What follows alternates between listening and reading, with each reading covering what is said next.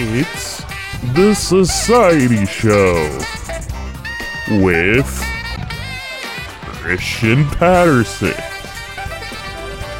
Christian Patterson. Christian Patterson. Christian Patterson. Christian Patterson. Christian Patterson. Featuring Christian Patterson. Christian Patterson.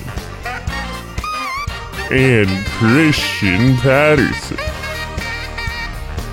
Music from DJ Ski-Doo and the Society Show Soundboard Band. With musical guest Hootie and the Blowfish. And your host, Christian Patterson. Ladies and gentlemen, welcome your host, Christian Patterson. Hello, hello, and thank you for listening to the Society Show. Do you believe in society's laws? My name is Christian. Thank you for listening to the Society Show podcast. You know, we're living in a society. We have the second episode, episode 102, the second episode of the new era. Welcome to the show.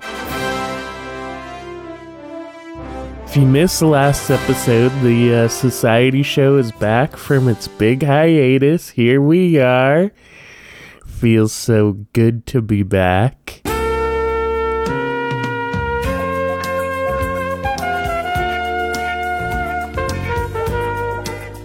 And um, before, you know, if you listened to last episode, we had a lot of fanfare at the beginning.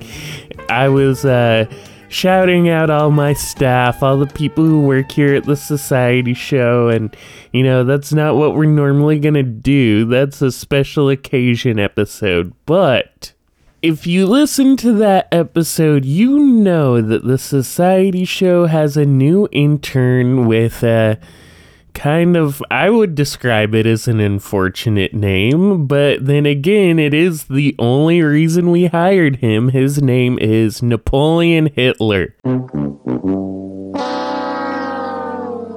And Napoleon uh, was not very happy with me because last episode, when he was trying to address the audience, I kept cutting him off. So I told him he could talk about whatever he wanted to talk about today at the top of the show. So please welcome Napoleon Hitler.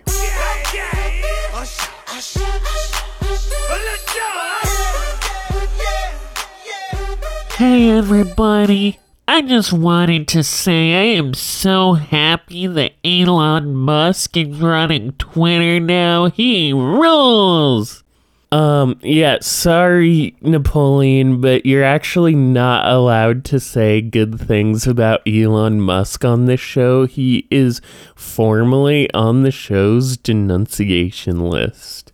Okay, well, anyway, uh, the other thing I wanted to say is November is both diabetic eye disease month, and I have an uh, diabetic eye disease myself, so keep that in mind. But it's also aviation history month, and I love planes. Also, go Lakers!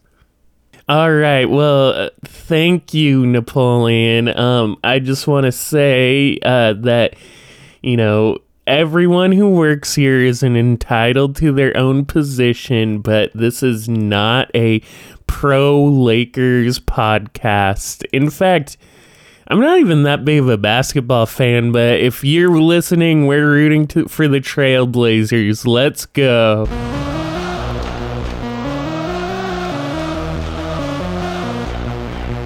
But uh, let's get into the show, shall we? You know, actually getting into some topics. I wanted to start the show with um, one of my favorite fun facts that I learned about recently. It's pretty interesting. Um, This will just be a short segment. I guess we could call this segment Fun Facts. Kane is in the building. Fun fact! Did you know that Nazi, as in the Nation- National Socialist Party, did you know that Nazi has the same etymology as nacho, as in the food you can eat nachos? And they both come, if you go way back, from their etymological origin is from the Latin name Ignatius, something like that. The German version of that name is Ignatz. The Spanish version of that name is Ignacio. Now, you might be thinking, well, Nazi didn't come from the name Ig- Ignaz, and actually, Nazi didn't come from Ignatz, it came from National Socialism. And in a way, you're right, but you're also kind of wrong. Ignaz was thought of as this kind of rural name, and the nickname for it, Nazi, was thought as, I guess, kind of like the German equivalent of like Cletus or something. It was like a hillbilly name.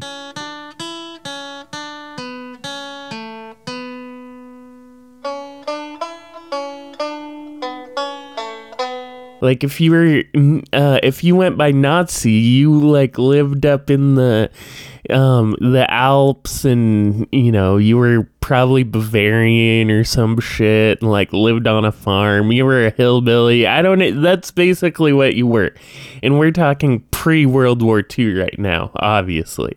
But then, you know, so in in Germany, the socialists were called Sozis from the social. It's like the first two syllables of their party name.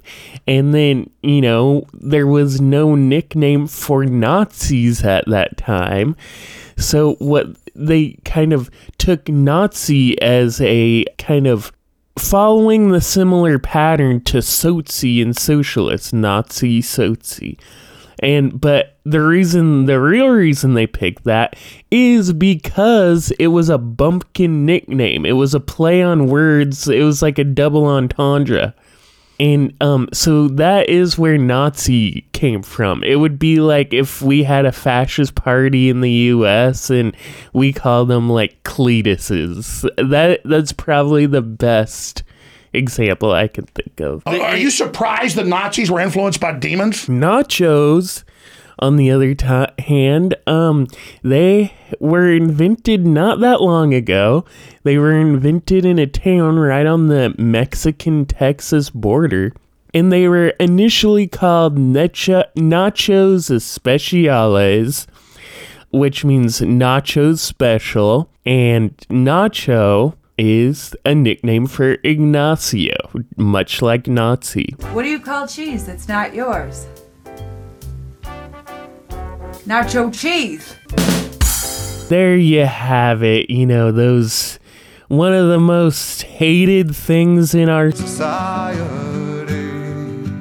Nazis, and one of the most beloved things in our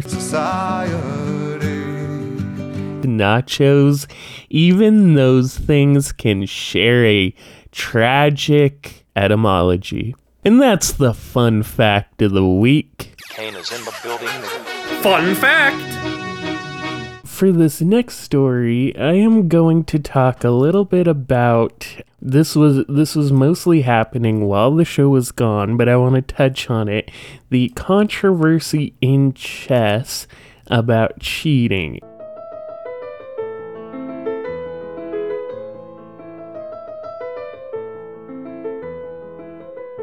If you're not familiar, there is a gentleman named Hans Niemann, and he is a young chess player. Uh, he's American, but he's from the Netherlands, or his family's from there.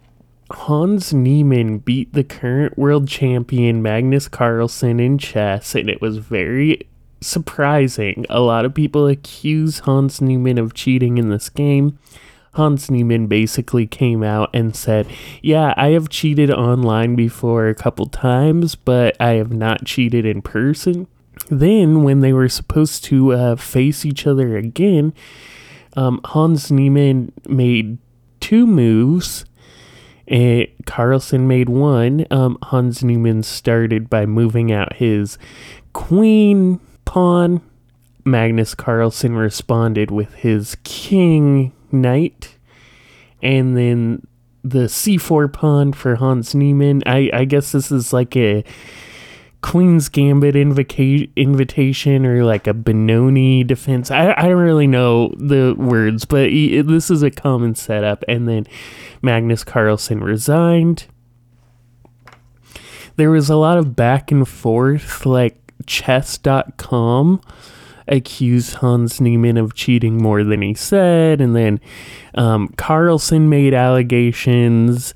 And then Hans Niemann sued Carlsen for his allegations. And ultimately, like, I guess what it came down to is the chess.com released a report saying that he probably was cheating online and more than he said, but they had no evidence that he was cheating on in person. But that also actually doesn't really mean that much because chess.com is only designed to detect cheating digitally like based on like if you click away and spend a bunch of time making a move and then all of a sudden you make this like crazy move that no one but a computer would have uh, thought of. It's that type of stuff they're detecting more than like however you cheat live over the board.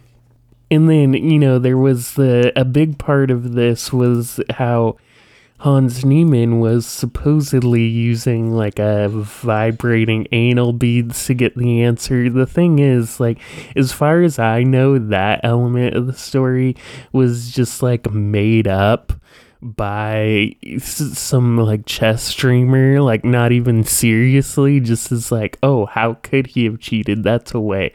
Um, and I mean, it did become a top news story worldwide, uh, in large part because of the anal bead allegations. But I, I never thought that was really like a serious allegation. That you know that gets reported in an article once, and that becomes the story. But um, anyway, the reason I wanted to talk about this is uh, I guess the way cheating accusations are handled in the chess world makes them look really dumb and petty. Like, think about pro athletes don't accuse people of cheating nearly as often as chess players do.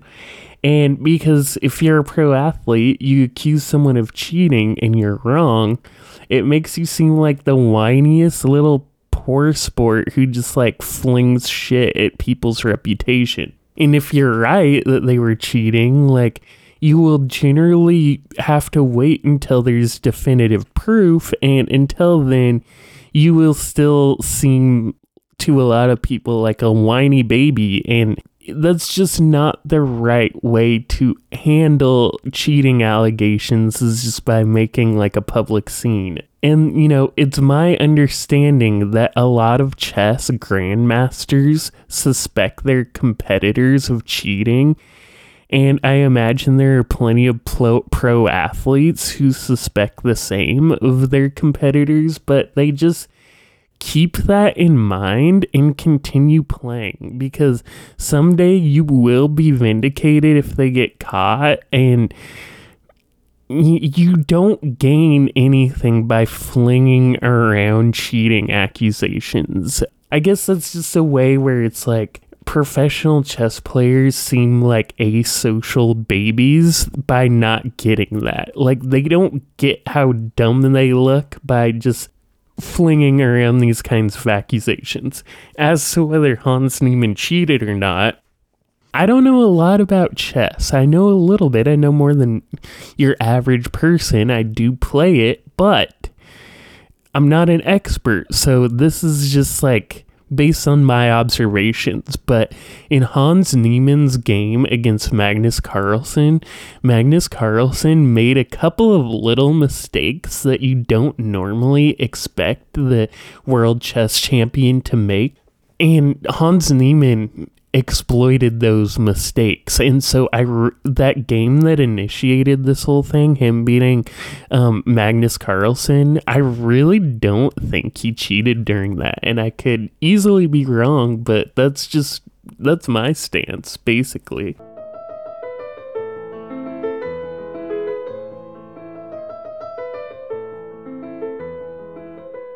But um how about we uh use this as an opportunity to transition to some news, shall we? Facts don't care about your feelings. Facts don't care about your feelings. These are facts. And remember that the news segment on the Society Show, this is not a breaking news show. I, I said this last episode, and I make this point a lot. this is not where you come for breaking news. You know, we release the show once a week. It's live to tape. It's not live. Uh, so I'm not the type to break breaking news, and so instead, I'm going to be focusing on several of the stories that happen when the show is on break, mostly over the summer, and talk about some of the impacts on because that's more what we're here for. W- what do events around the world say about society? And the truth is, when something's breaking news, you can't really tell. You need a little bit of time and levity to get there. So this is ongoing, but it did start. Uh, I want to say like at the end of August or beginning of September. This is an article from Reuters. Fury grows in Iran over woman who died after hijab arrest. Now, let me just read a little bit from the article. Protests persisted on Sunday, and hashtag Mahsa Amini became one of the top hashtags ever on Persian language Twitter as Iranians fumed over the death of a young woman in the custody of morality police enforcing strict hijab rules. Amini, 22, died on Friday after falling into a coma following her arrest in Tehran earlier in the week. This case has put a spotlight on women's rights in Iran. And of course, the Iranian police deny that they did anything to this woman, and these protests are still largely ongoing. And there is an element of the story that doesn't get highlighted as much, and I'm kind of surprised. So, uh, let me. So, there's a lot of talk on social media about how legitimate these protests are. A lot of the more like paranoid anti-American left, which I definitely fall into sometimes. Um, I'm not very paranoid, but I I am more conspiratorial than some people, and I am definitely anti-American left. So you know, a lot of people kind of in that space say these are not legit protests. These are CIA um, spurred and sponsored, and The CIA's assassination manual? the CIA and U.S. intelligence or whatever are latching onto this to make Iran look bad. And, you know, I don't disagree with that. I think it's kind of overstated how much the U.S. might be involved in conducting these protests. I think they might be trying to be involved, but like the thing is, if someone gets killed in a really unjust way in police custody, the the people on the ground don't need to wait for some foreign government to like covertly support them. This is the type of thing people protest about. You don't need the CIA to tell you that. But having said all that, one part of the story that gets highlighted a lot less than I'd expect is Mahsa Amini was from like the Kurdish parts of Iran. And, you know, a lot of the protests um, were in the Kurdish areas. A lot of Kurdish rights groups were very involved in protesting against this. And I guess what's weird about that is the US government has used Kurds to advance their agenda since like before the Iraq war, since like the first Persian Gulf War, maybe even earlier. And the reality is, Kurdish people still struggle against like the local governments, like Turkey and Iran and all that. But and that is not to be dismissed. Like I'm not being like, oh, Kurds are all like U.S. intelligence stooges. But it is like that is a project that U.S. intelligence has built up. We have to support the Kurds.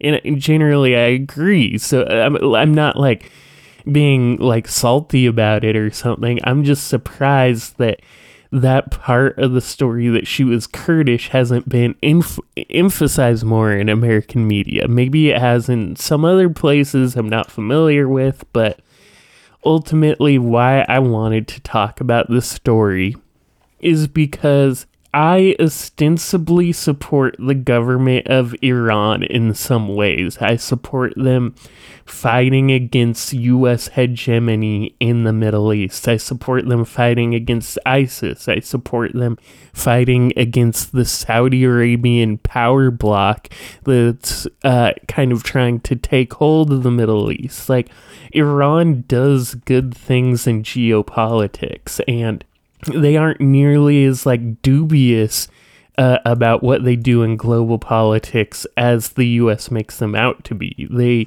they do things like target ISIS, like when the U.S. killed Qasem Soleimani, the leader of the IRGC. He's probably more responsible for fighting ISIS than any singular individual, and we assassinated him. So take that for what it's worth. And so, you know, I'm I'm probably apologizing for Iran in this segment more than most Americans would, right? Like, you know, and that's kind of my thing. Like, if you listen to the show, I like to talk about countries as I see them. Like, I don't like to just prescribe to the U.S. as like prescribed way to talk about countries. Like, you know, if the US had their way, you could never say one single positive thing about China, even if you're overall like anti China. And I I more call it as I see fit. I don't kowtow to this sort of like American for, foreign policy agenda. And all of that being said, I still think American leftists should support these protests not because you want to overthrow the Iranian government, not because you're a neocon, not because you think the US should be involved in any way, but what they're protesting against in Iran is the same type of injustices that leftists protest against in the US. So you should really kind of keep that level of perspective instead of just being like Iran good and also uh, the US bad. So protests against Iran are bad because they might help the US, which is bad. It's just the world is a little more complicated than seeing it entirely from like this like desire for a multipolar world and when it comes to fighting for everyday stuff against everyday oppression, you know, we should support people all around the world, whether it's against a government we support or not. You know what I say? Protest is your ass. I don't talk about my ass. This next story I'm talking about is regarding the uh, new Kazakhstan president. There's been some changes to the country of Kazakhstan. This is from Al Jazeera headline Kazakhstan limits presidential term and renames capital. The subhead President Tokayev signed a bill reinstating capital's name to Astana from Nur Sultan. So I pulled up Astana on Wikipedia. This city has quite the history of names. It has had many different names throughout its time. It is believed that Astana was a settlement founded in 1830, possibly named after a local landmark called Akmola, which literally means white grave or holy city. Although this theory is not universally accepted, in 1832 it was granted town status and renamed Akmolensk. Again, I'm, this is from Wikipedia, not the article. In 1997, the city replaced Almaty as the capital of Kazakhstan. In 1998, 1998 it was renamed Astana, which means capital city. In 2019, it was renamed Nur Sultan in honor of the long ruling Kazakh president Nur Sultan Nazarbayev.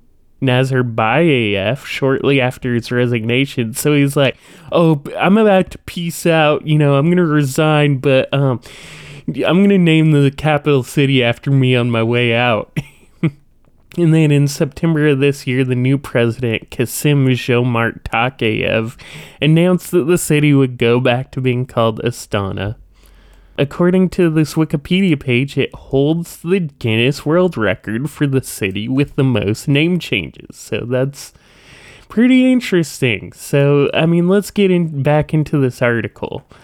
Again, this is from Al Jazeera. Quote President Kasim Jomart Tokayev signed a bill on Saturday extending presidential mandates to a seven year term from the current five and barring any president from running for a second term in office. So that's kind of weird.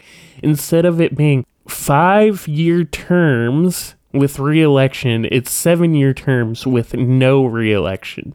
Kind of a long time, but okay. If this goes on for too long and I get bored, I'll stop you. So I'm getting a little more insight from this article. I got into it, you know, about how he was like on his way out. Peace out. I'm renaming the capital. So how it really happened is it's a little more detailed than that. It says after Nazarbayev stepped down in 2019, his successor Tokayev, the current president, moved to name it Nur Sultan. So immediately after he stepped down in honor of Nazarbayev. But then Tokayev, the current president, took him out of any honorary posts he was because there were protests against him by people rightfully acknowledging, dude, this Nazar- Nazarbayev guy, not president anymore, but he really holds out the all of the power. And after that, Tokayev has distanced himself from Nazarbayev. Um, and that's kind of where this name change comes from. Pretty interesting. I wanted to talk about this because neither of these things seem particularly possible under like American economic system. It's like we're in political systems. We can never rename Washington, D.C if someone suggested it, it would turn into like a three months media spectacle and then it would just go away like nothing would happen. So this is a really good prospect, a really good look into how politics can work in a place where the state isn't as just doesn't have just such a strangle, just a vice grip on all of culture and society. That can happen in countries like Kazakhstan, can't happen here. Voice become a deep Borat, Borat. And while we are talking about elections, I do want to talk about a couple elections in the, around the world. The first one I want to talk about is the the 2022 Colombian presidential election. That was this last May, and then they had a runoff election in June. The winner of this election was Gustavo Petro, who was the former mayor of Bogota and a current senator. He defeated a man named Rodolfo Hernandez Suarez this guy, um, Rodolfo Hernandez Suarez, who lost. So, in a lot of ways, he's pretty right wing. Like, he, um, but it's complicated because he is pretty at least on the surface um on the uh, in favor of some kind of like social rights like he's in favor of same-sex marriage um, legalizing weed, euthanasia, um, gay adoption, stuff like that. But on the other side, he is very much a um, he he's very hard on you know any sort of left wing activism. He's really into anti corruption he's been kind of described as like a Berlusconi of Colombia type figure.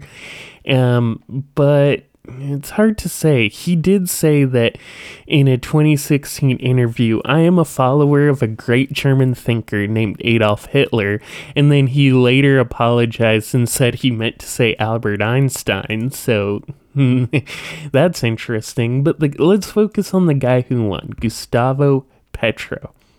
He was a guerrilla member of the 19th of April movement, M19, which was the leftist group that was I mean, it was a political party, but it was also kind of had some more radical elements. And so, like, I mean, it was considered a guerrilla group, but you know, like a lot of Central and South American politics, it's like guerrilla groups are like the military branches of a larger political movement. Um, and you know, he's just he seems like an awesome guy. Like he might not be a super leftist or anything, but he does have a lot more leftist bona fides than me or most Americans who might be like, "Oh, he's not left enough." And you know, I think he's about as good as a country like Colombia, which has been just been so dominated by US like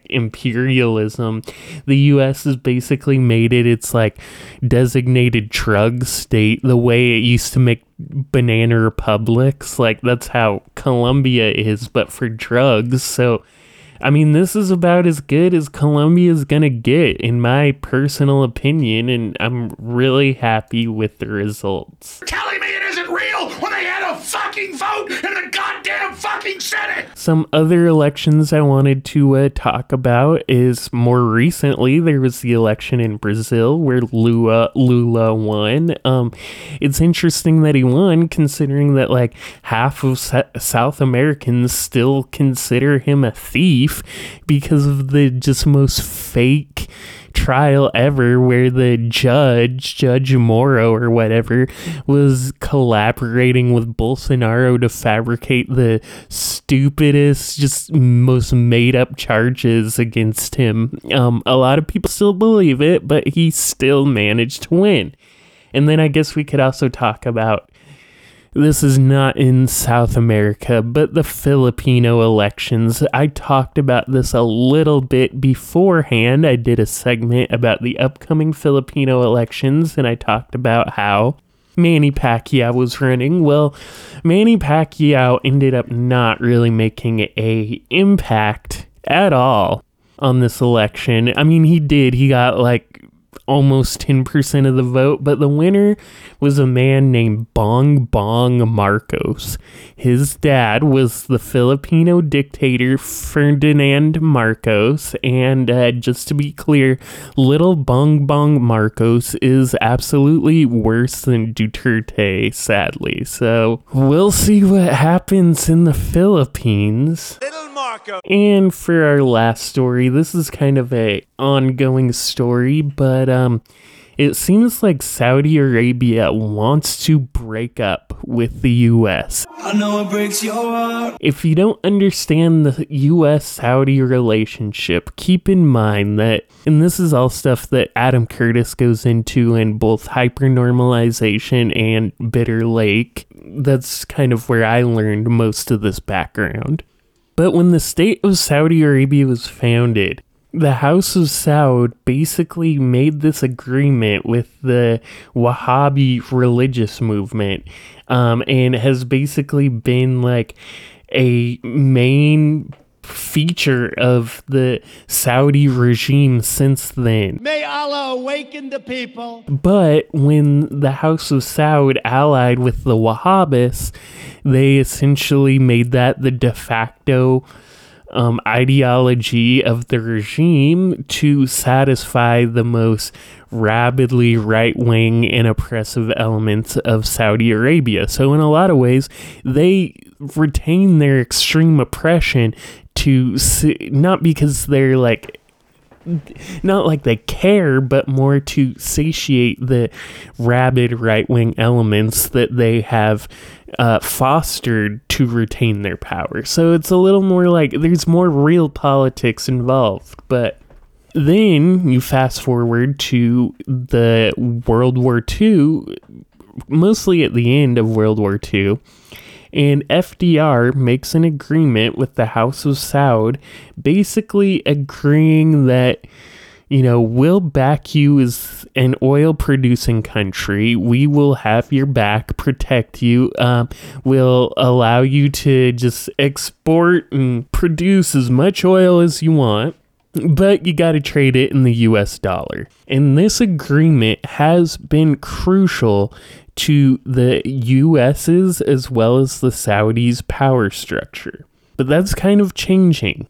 Saudi, the Saudi Arabia has not been particularly keen on providing any sort of human rights or anything like that. I mean, they occasionally make gestures to human rights to placate their Western benefactors, but you know, they don't really make an effort and and then they now what's happening is they really are trying to increase their individual power as an oil generating country, as one of the most powerful oil countries, without having the US be their middleman. They're producing less oil to drive up costs.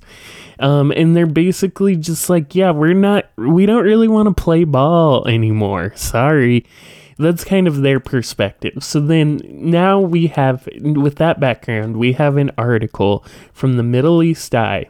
Quote Saudi cousin of Mohammed bin Salman threatens West with jihad and martyrdom. Subheadline Saud al Shalan, tribal leader and grandson of King Abdulaziz, issues warning as tensions spike with U.S. over OPEC plus oil production cut.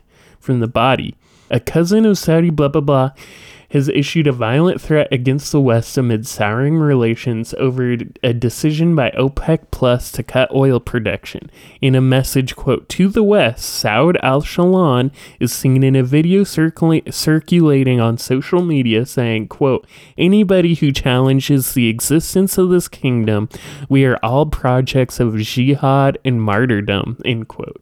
The prince is heard issuing this warning in English and French.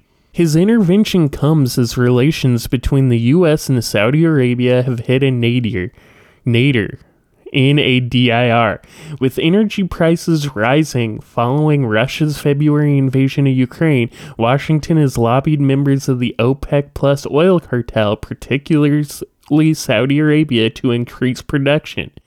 US President Joe Biden traveled to the kingdom in July despite previously promising to turn Saudi Arabia into a pariah following the 2018 murder of Jamal Khashoggi in his administration briefed media that they believed the Saudis would ramp up production. Instead, a small increase was followed by a decision last week to cut oil production by 2 million barrels per day, which could raise prices globally. Washington has reacted furiously, accusing Saudi Arabia of helping Russia to relieve the pressure of sanctions placed on it over the Ukraine war. So that's where we're at. Saudi Arabia is basically like, yeah, we have the oil, and uh, if you have a problem with that, we will do another 9 11. Because they did do the first 9 11, just to be clear. I have a window in my apartment that specifically was aimed at the World Trade Center because of the beauty of the whole downtown Manhattan. And I watched as people jumped, and I watched the second plane come in. And um, I am going to close out the show. That was the news. Facts don't care about your feelings. Facts don't care about your feelings. These are facts. I am going to close out the show adding someone to the denunciation list and that man is a man named Gautam Adani. Oh yeah, you're laughing? You know what? You know what's gonna happen? Oh, you know what's happening to you right now? Huh? You know what's gonna happen? No, no, no, no, no. Words? No. You just made the list. You may not have heard of him, but Gautam you just made the list. You just made the list. He is an old school type, kind of hyper wealthy person, and he doesn't really exist in the U.S. Or like, it's a type of person that doesn't really exist in the U.S. anymore. Like, he's an old school industrialist type. Um, he lives in India, by the way, and uh, so he founded the Adani Group, which you know, according to Wikipedia, works in a wide array of a wide array of industries, including let's see, port management, What? electric power generation, What? and transmission, What? renewable energy, What? mining, What? Airports, What? natural gas, What? food processing, What? infrastructure. What? Adani is the majority owner of the Mumbai International Airport. What? He's bought major cement companies. What? And the Mundra port, the largest port in India, is managed and administered by his company as a contractor. What? He owns several coal mines in Australia. What? So you get the idea. He just owns a ton of shit. And in the past few years, he has gotten much of his global recognition through kind of like championing green energy. He received the world's largest contract to install solar energy in India in 2020 and has announced that he was heavily investing in green energy beyond that in 2021. But I mean, keep in mind that Adani is still mostly an old school industrialist, and the green energy publicity does not counteract or mitigate the pollution he and his company is already responsible for. And, you know, just to be clear, the reason we are talking about him is Gautam Adani, he's really freaking rich. He is now richer than Jeff Bezos. Jeff Bozo. Um, so he first entered into industry to illustrate why his green energy publicity can't really overwrite what he's done in the past. He uh, first entered industry by getting into plastics. He was a major importer of PVC into India. His first big break, however, was not really any kind of clever financial maneuvering or savvy business sense. Um, so while this segment is for denouncing Gautam Adani as a loser billionaire, um, I actually kind of want to use most of this segment to talk about the material and political conditions that led to his billionaire status. Because if you're like me, if you're from the US or a country with an economy like the US's, then it is it's taken as a given basically that people can become billionaires. Of course anyone has the capacity to become a billionaire. That's how the US thinks. But when we look at the changes in kind of like economic conditions over time in a different country, it becomes easier to understand how the existence of billionaires is a policy position. So let's dive deeper into the history of India, shall we? When India first achieved independence, they were not socialistic per se, but they did have like kind of some political features that more resembled the Soviet bloc than they resembled the capitalist world. Like they put much more emphasis on internal production over importation, for example, that's different than the capitalist countries. And not to mention, much of the Indian industry, like heavy industry, mining, metal production, utilities, insurance, all of that stuff was nationalized. And back then, India also used kind of like a five year plan style economic system, not unlike the Soviet Union's. Like, and they were still been using this five year plan system until 2017. But back then, like, they were legitimately centrally planning the economy. And in the 80s, there was some liberalization attempts mainly making it easier to start a private business. There was um, even some more economic liberalization here and there in the decades before that, like the 60s and 70s.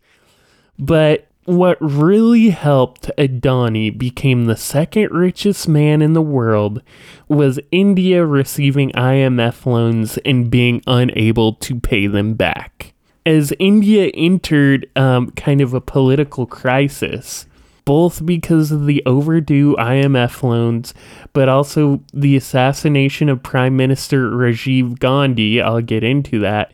Rajiv Gandhi was a member of a great Indian political dynasty that had no relation to Mahatma Gandhi, just to be clear. So Rajiv took over the country in 1986 when his mother Indira Gandhi was assassinated as well as prime minister. His mom was prime minister.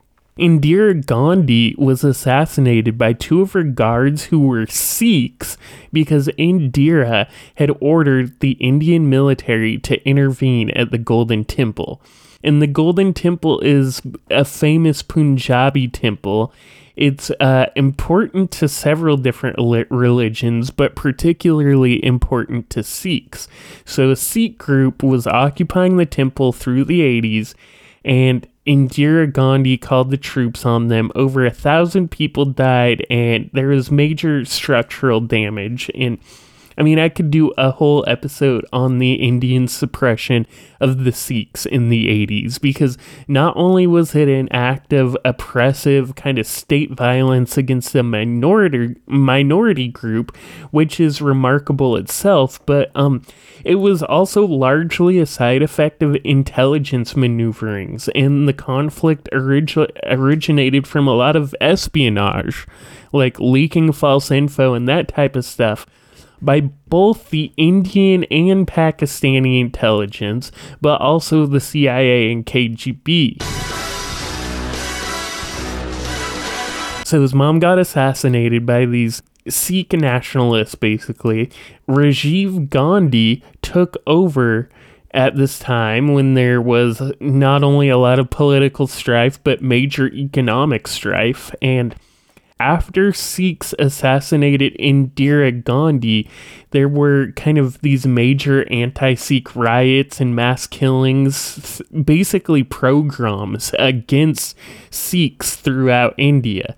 And so that's a problem for his presidency. He also, Rajiv Gandhi, governed during uh, the time of a major gas leak that poisoned half a million people he had several controversies like this. So, both Gandhi and his mother's issue with the Sikh minority um, is what really paved the way for Gautam Adani's rise as India's most richest man indirectly both Gandhi and his mother's issue with the Sikh minority um, was a major problem for him, but it's not exactly what paved the way for um, Adani becoming the world or India's most richest man.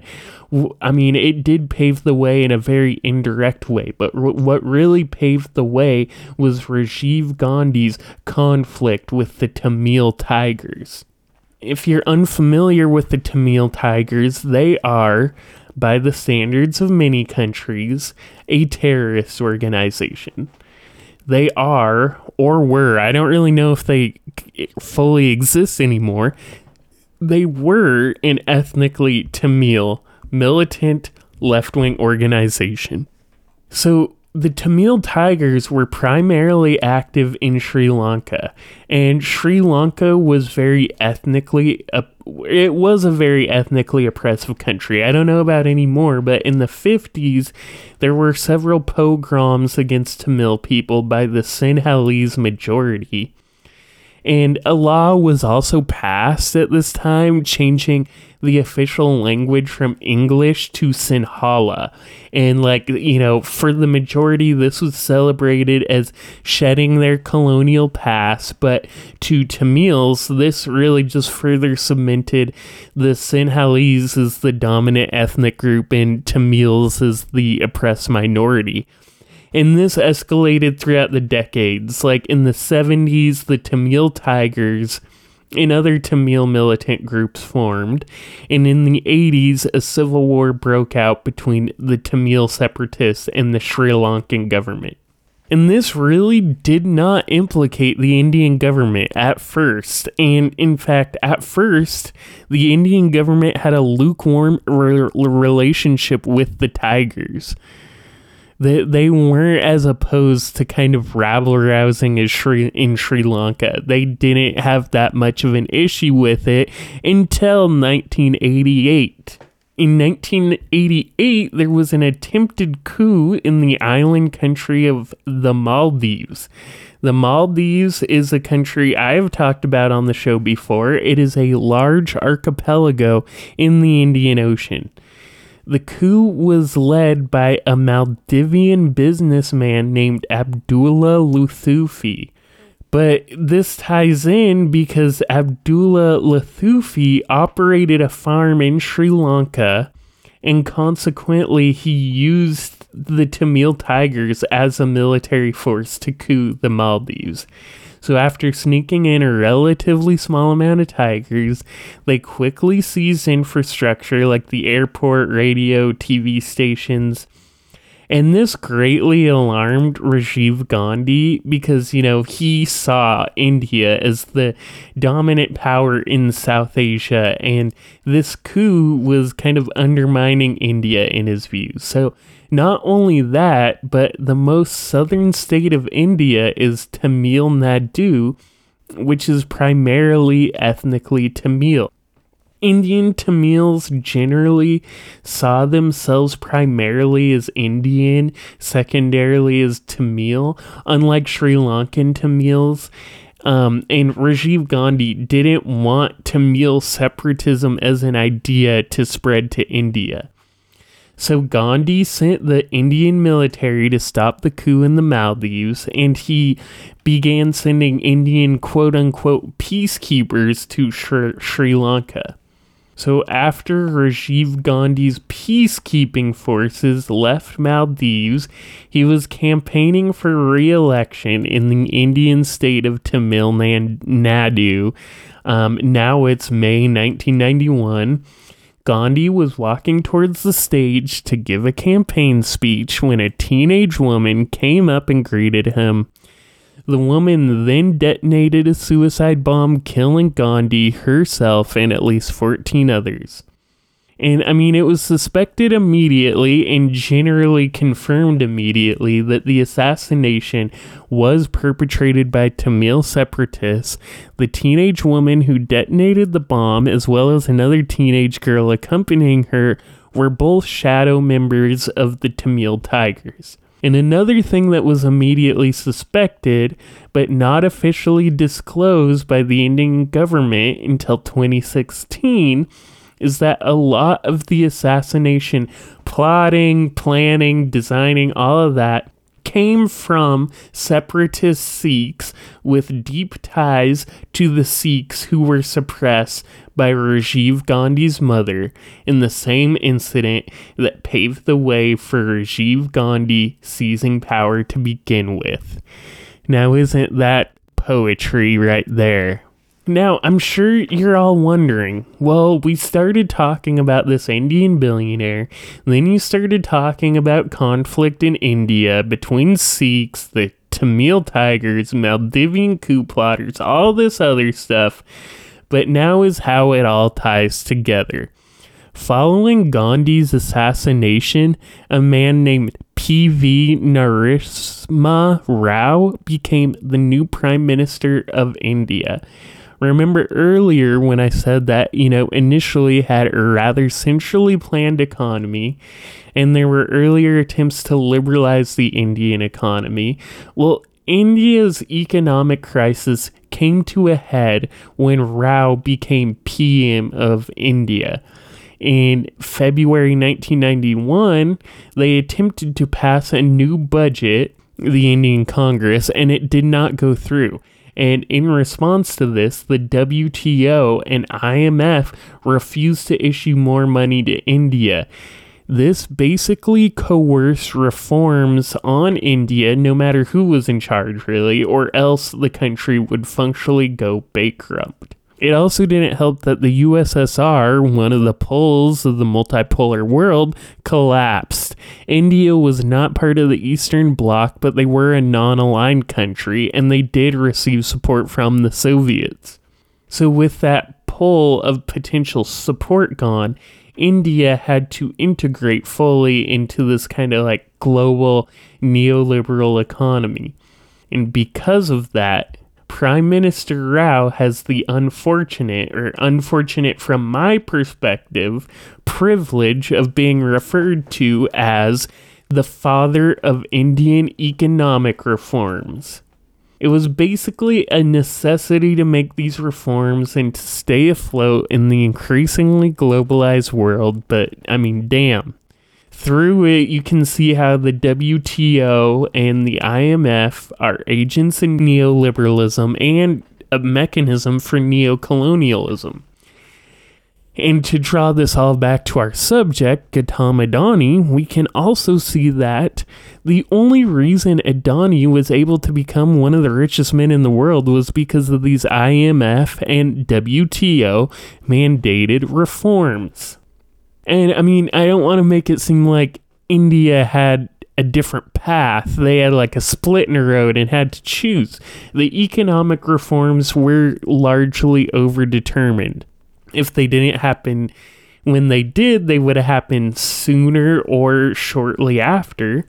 And this is also a good illustration that when the material and political conditions in a society change and become more unstable, there's a tendency to change. And depending on the conditions, it indicates how the change happens. Does the country become more revolutionary? or more reactionary? What about the cases in India?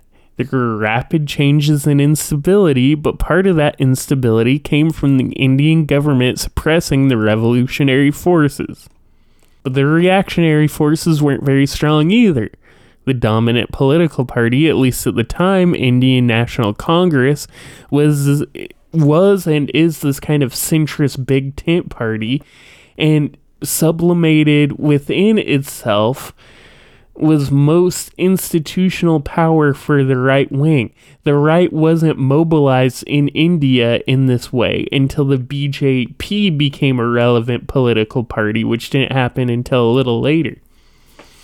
It's also worth remembering that India's political landscape looked different from Western countries because they had not yet globalized. And because of that, it's hard to be reductive about stuff like left versus right. Like, I'm not educated on Indian politics enough to be more nuanced than that. But anyway, my point is out of all this instability, there was no program to replace the old program. The only new program available was the globally dominant, all consuming neoliberalism. And that neoliberalism was by far the most major force attempting to establish a new program in India at the time. But anyway, in conclusion, I have two quick anecdotes about Gautam Adani, some things he faced on his road to the top. On January 1st, 1998, that's New Year's Day, Adani and a local politician were abducted at gunpoint after they left what seems to be a country club type thing called Karnavati Club. A scooter forced their car to stop, and then a group of men arrived in a van and abducted them. They were seemingly abducted by an underworld don named Fazlur Rahman. That ended up working out.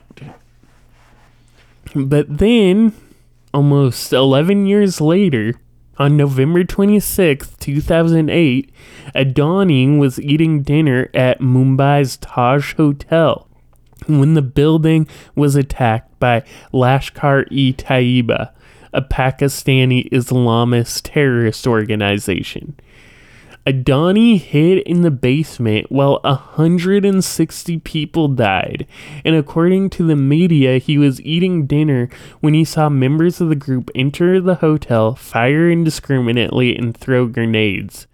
The hotel staff moved him and other people to the basement, and then the basement started losing oxygen, so they moved upstairs. And then the next morning, they took Gautam Adani out back and escorted him, escorted him away in a police van.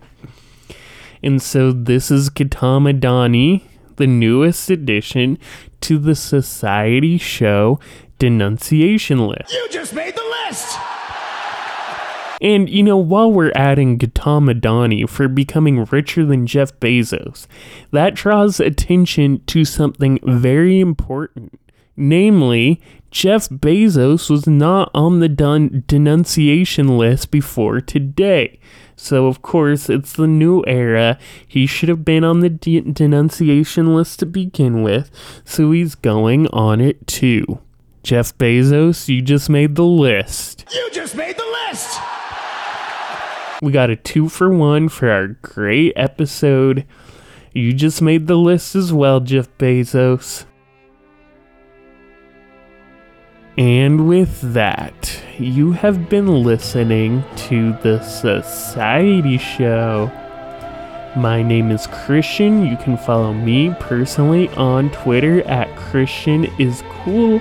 Is is spelled I Z Christian I Z cool. And you can follow the show on Twitter at society underscore show. You can follow more inf- information about the show at societyshow.net, and you can reach out to the show at societyshowpodcast at gmail.com.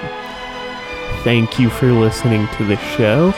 My name is Christian, and this has been the Society Show.